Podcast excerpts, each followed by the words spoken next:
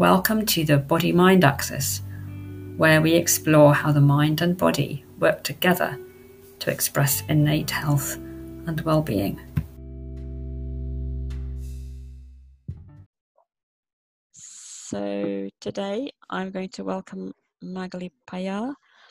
Magalie is a nutritional therapist and, a, and consultant and a well-being coach. And she has an interesting perspective. She's French. She currently lives in Spain, and she's also lived and worked in England. I, I've known you for a while, haven't I, Magalie? Because we trained together with Chrysalis Effect to become yes, well-being that's. Right. Yeah. Good morning. Good morning. It's lovely to see you. Um, it's lovely to see you too. Thank you. so, first off, I just want to ask you you've worked for a long time as a nutritional therapist and, and consultant. So, can you tell me what uh, tell me more about what led you to train as a coach?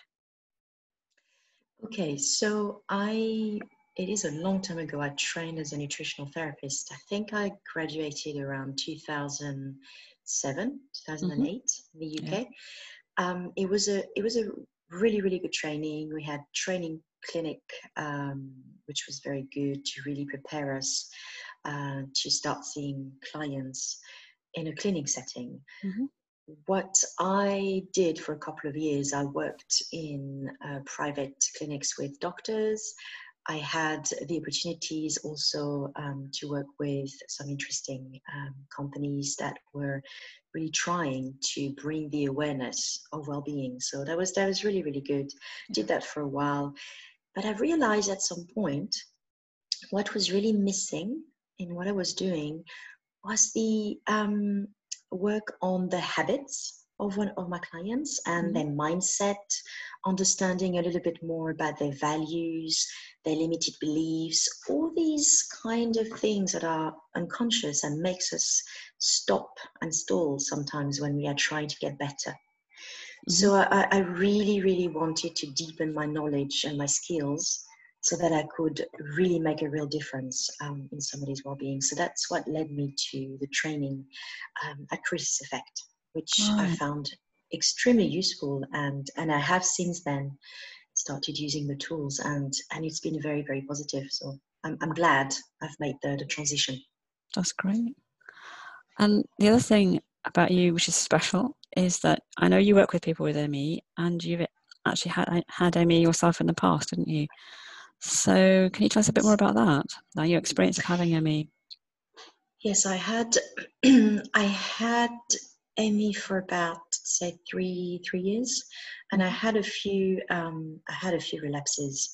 Um, what um, what was really strange for me at the time is that I used to be I used to be very sporty as a as a kid, as a as a teenager. I was doing I don't know four or five different sports competitively, um, working really hard at school.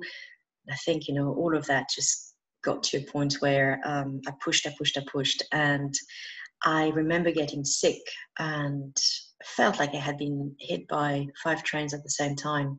I really remember that period when I just I just couldn't understand what was happening to me. I just could not understand the, the feelings, the emotions, the physical aspect of things. So, and it took me a while. It took me a while to um, to meet the right people to help me. This is this is the problem with these conditions, is that it takes you a while to find the support and the help. And at the mm. time, I felt that there wasn't really any any real help that probably you know um, there is today. There's quite a lot of support groups. There's quite a lot of practitioners and, and clinics in the uk and are really helping um, people. So i felt at the time it took me quite a while and i, I met somebody who actually was one of my professor and he really really helped me to get back to you know to how i am today but it, it took a while because i did not connect the emotional aspect of these conditions at the time.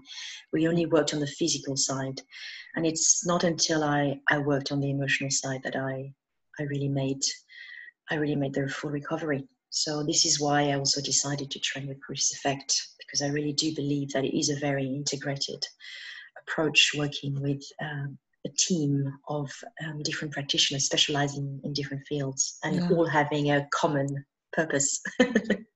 yeah, so indeed. that's, that's what led me to it. So, given that you've you've got your background as a nutritional therapist and that you're a wellbeing coach and that you've had ME in the past, what would you say is different about the way you work as a nutritional therapist compared to other nutritionists? Um, okay, so I I also I have a very strong focus on on nutrition and food itself. Um, because when I when I left the UK, I, I traveled for quite a few years and I worked for hotels um, and companies overseas. And I trained as a as a plant-based chef, and I kind of kind of really got into the culinary world, and that was that was fascinating. But it also made me realize, uh, working with everybody, meeting so many interesting people, that there was such a gap between you know nutrition um, and the practical aspect of of, of cooking and mm-hmm. preparing meals and hands-on approach and i think when you have these conditions it's not often easy to no. prepare meals especially when you are you know in a, in a phase where you're crashing and it's it's, yeah. it's almost like impossible to think oh okay i have to think about my my protein my fats my carbohydrates and i have to really be good and so i i like to bring that aspect to it. Um, and certainly when I was in the UK, I wasn't specialized yet in, in these conditions, but I was seeing a lot of people with extreme amount of stress and overwhelmed feelings, etc. And I, I, I, used to have um, packages where I used to go and um, and and go to their houses or they, mm-hmm. their homes, and I would investigate pretty much, you know, uh, their life in terms of mm-hmm. their kitchen, their pantry. It was almost like an inventory of what they have currently, yes, and what was leading them to maybe not not make the right choices at home because this is what we forget when you're out it's not always easy but when you're at home it's not always easy either. If you have all these temptations and if you have a, a partner or kids who are eating differently than you and you're really trying you know to to to uh, to get your health better. So I, I bring i bring that aspect to it and i'm very hands-on as a as a practitioner. So mm-hmm. although I do a lot of the protocols, um, you know, and, and everything is evidence based, of course, I, I like to make things practical for people. I want to make things easy for, for people. And I think I work with um, some, I worked in the UK with some companies, but I work, I found some companies in, in Spain that I can work with in terms of also uh, food deliveries and, and really good quality nutritious meals mm-hmm. people who you know might not be in a good state at the beginning oh. you know oh. to be able to prepare these meals so i think it's very important we forget that i think as uh, in nutrition we we always think i need to get that person better they need to do this but to be able to do this there's a gap you know we, not, we yes. need to also be present and i like to bring that aspect of it in my services and that's really true i've had a lot of me patients who simply couldn't cook a meal absolutely. I mean, they might be lucky enough to have a soup maker and throw everything in the soup maker. Exactly. And that would be all they could manage. And it's it's a hard shift to make, isn't it? To, to find the energy. Absolutely. I, yeah. Yeah. I was just thinking how wonderful it would be to have you in my kitchen. well, what horrors would you open my pantry door? Maybe one day. maybe one day. I'd be happy. I'd be happy to do that. So, kind of this brings me to the next question, really, which is you've obviously done a lot of client work alongside the work you've done with companies. Have you noticed any common behavior patterns that people have in relation to eating? Oh, yes, that is a, a very hard question to answer in, in two minutes. But I, I would say, really, what I have noticed working with clients pretty much everywhere um, in the world, there's a, there's a common there's a common pattern is that we as human being, we eat erratically. So there's some erratic uh, eating patterns going yes. on, and certainly since the lockdown and the pandemic has started, you know, being at home, being isolated, that has brought more issues with erratic eating, emotional eating, uh, snacking, constant snacking as well is another thing that I, I see a lot of the time. So mm-hmm. I feel that a lot of people are in this fed state for so many hours in the day when they're constantly grazing and I am not saying that some people do not need to to do that. Maybe some some people are okay with that, but generally speaking, most of us, you know, it's not a good idea to do it because it stops the digestion along the way, and it really makes things very difficult for you, and right. it, it makes you even more tired, to be honest. So erratic erratic eating as well in terms of time. There's no fixed times, mm-hmm. and it's interesting because eh, when when you have kids, you kind of have a routine, yeah. don't you? Yeah you you get them to to do certain things to eat at certain times but for us interestingly when we get up it goes out of the you know out of the window we, we just don't do that we just eat whenever we've got time i have a lot of um, clients say oh i eat when i have time i said well why do you eat when you have mm. time it's a kind of mindset and habit i guess that's um, yeah. become the new the new normal you know we we we work long hours and and we eat whenever we've got a five you know five minute window we eat at, at our desk as well which is not always the best way mm. and that's always what i try to teach my clients is that you know it takes about 15 minutes for your body for your brain to register that you've eaten so mm-hmm. if you eat super quickly at your desk during the day and you're eating a sandwich in five minutes that's not that great because you know your your brain doesn't catch up as quickly. Oh, catch up as quickly. so so that's that's really important to really reestablish a very simple routine which is to to have set times like athletes do you know professional athletes. Right. they eat at a certain time they go and sleep at a certain time to be able to perform better.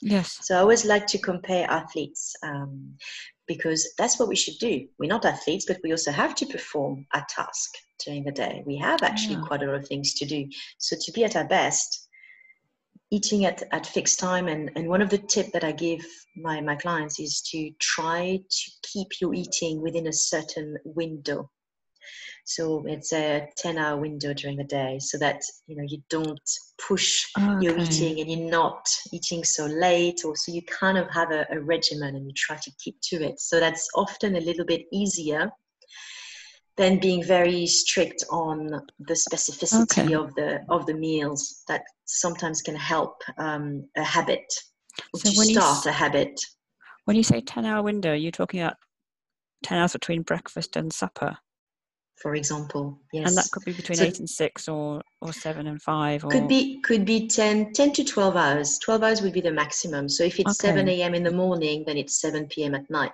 yes. and then you really have a window of time when your body just relaxes and digests yes. everything that you've been eating and prepares for sleep which is you know a repairing process during the night we seem to forget but sleep is not just to to to uh, to rest and feel better and energetic. It's actually resting um, our, our, organs as well for a while, and and and really make sure that um, you know you you're giving your your body and your organs a bit of a bit of a hug. Yes. and self care plan. Yes, indeed. so if you think when we're thinking about these these kind of habits that people have in terms of the fact that they don't take time to eat or they fit it in around other things and the constant snacking and so on. What do you think might be the key to unlocking some of those behavior patterns and changing them? Well, I think certainly um, this is where the coaching comes in. Because mm-hmm. with, with nutritional therapy, um, as I said, we we have um, particular protocols that we work, and certainly we also do coaching. We we train to to coach, obviously, um, on the nutrition side, but with with additional training i think this is where the habits you can work on the habits you can work on the yes. mindset.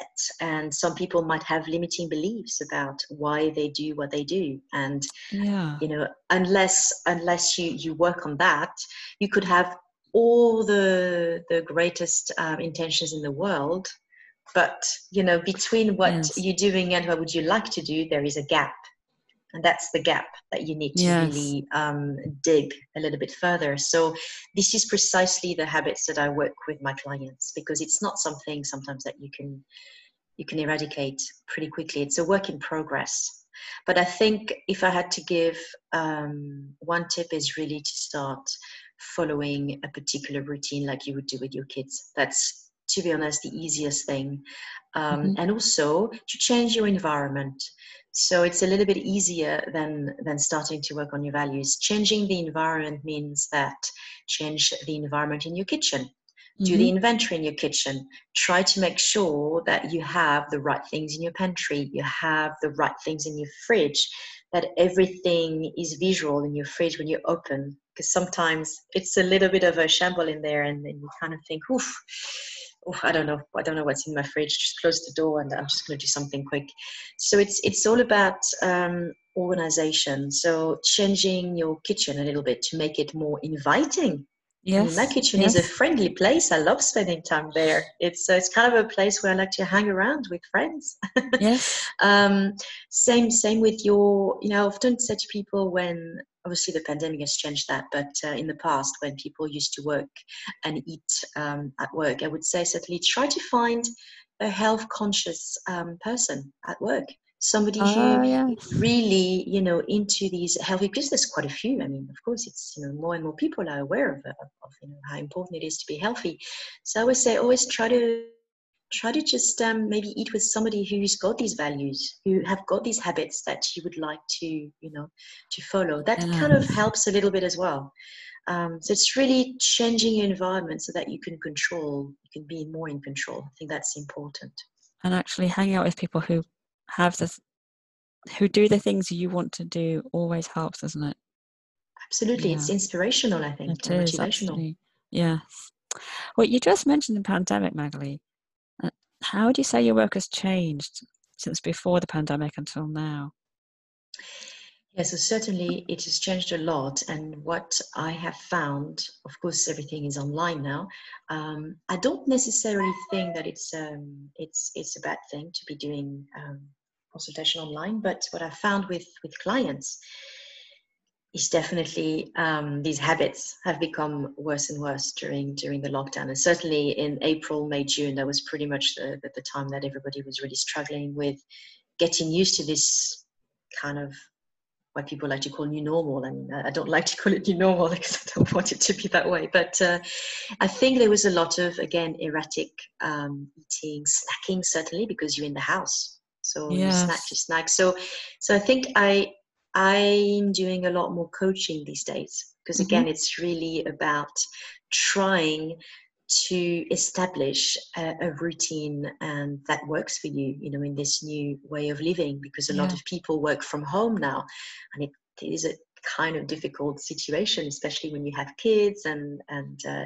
distractions during the day so it's it's a lot more coaching i would say um, and the way I like to work with clients, especially in this um, in this time, is to to start with um, what I call the spectrum of well-being. So I yes. always like to make them draw a line, and on that line, on the left-hand side, you have that part where everything is you know not that great. You're not taking care of yourself. You're not eating well. Nobody is at the end of you know that left hand side mm-hmm. of course. We are somewhere along the way. And then on the right hand side it's perfection. You know i treat my body as a temple. Nobody is there either. We're somewhere along that spectrum. Yeah. And what i like to do is that i like to really look at all the pillars. So i i ask my clients i said okay so let's first let's take a, a look at your nutrition. What is it at the moment that you're struggling with? Then we look at the sleep then we mm-hmm. look at um, the stress. Um, then we look at the movement. I don't like to call it exercise. I think movement is kind yes. of a better better word. Um, and then we try to see how we can move a little bit further on the right hand side. And I think that way it's less of a, a focus on one one area because I really do believe that you can't just focus on one one thing. If you if mm. somebody is eating perfectly, which I haven't seen, never, even myself, I'm not perfect.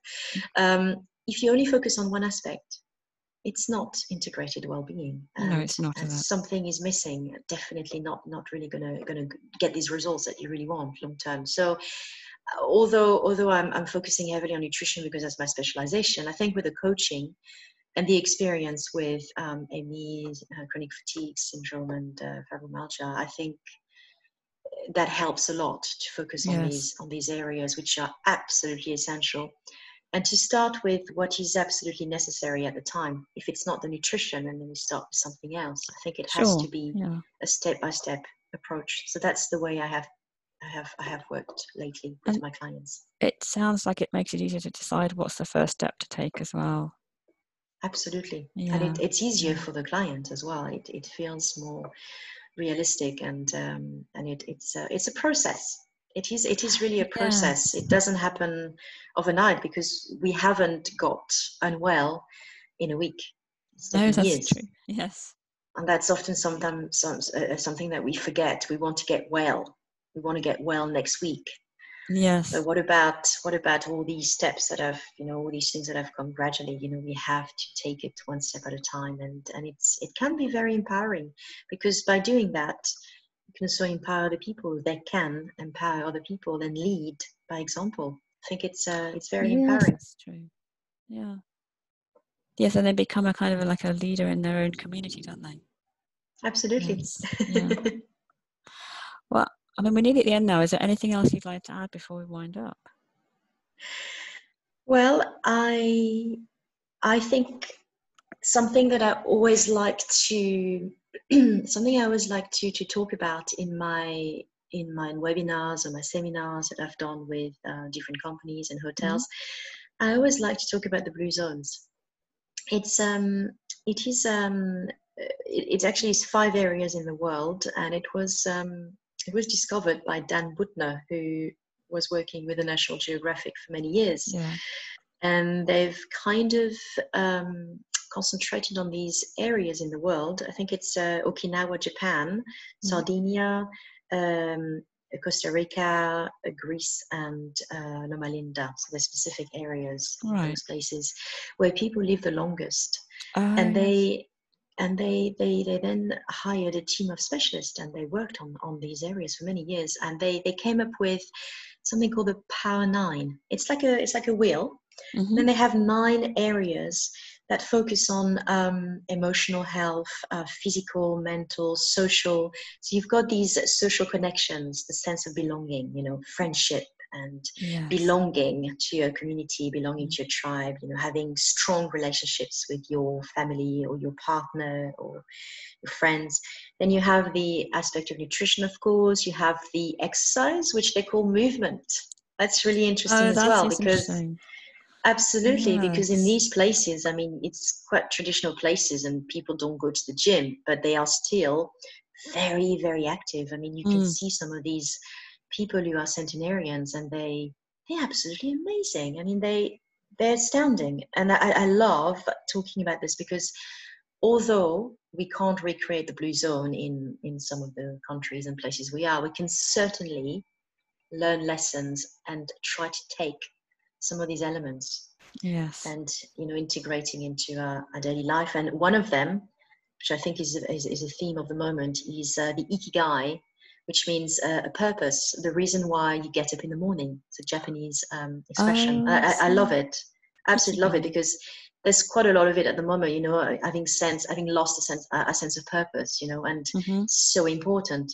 There's quite a lot of interesting um, articles videos. So I think I think it's it's a great great community and website, and you have also some meal plans, and it's it's a wonderful platform. So I always recommend people to to have a look at it. So what's what's more. the website? Is it the Blue It's Zones? called it's called the Blue Zones, bluezones.com. oh, so okay. if you that's- type if you type Blue Zones, you'll, you'll find it. Yeah. one. Oh, thank you for that. My pleasure. Well, the last thing then is that I'm sure there'll be people listening to the podcast who'd like to be able to get in touch with you. So, can you give us some contact details, please? Yes, so I, I have a new website which I just finished. Um, so it's my name. So it's very simple. It's uh, Magalie, which is M for mother, A G A L I E, Paillard, my surname, P A I L L A R D dot com. That's easy. And I have a Facebook page as well, which is called uh, La Smart Nutrition. So La LA Smart Nutrition on Oh, Facebook, okay. where I post a couple of um, couple of things about um, well-being, recipes, and it's a it's a community. Brilliant. So people can join you. Is it a, a page or, or a group? yes, it, it is a page. So it's a page so people like can it. just like that and follow you. That's excellent. Absolutely. Well, thank you so much. This has been a really interesting conversation. I've really enjoyed it. My pleasure. And thank you for having me today. Oh, it's a pleasure. And, um, well, well, we'll talk again soon, I hope. Absolutely. Have Okay. a lovely day. You too. Bye bye. Bye.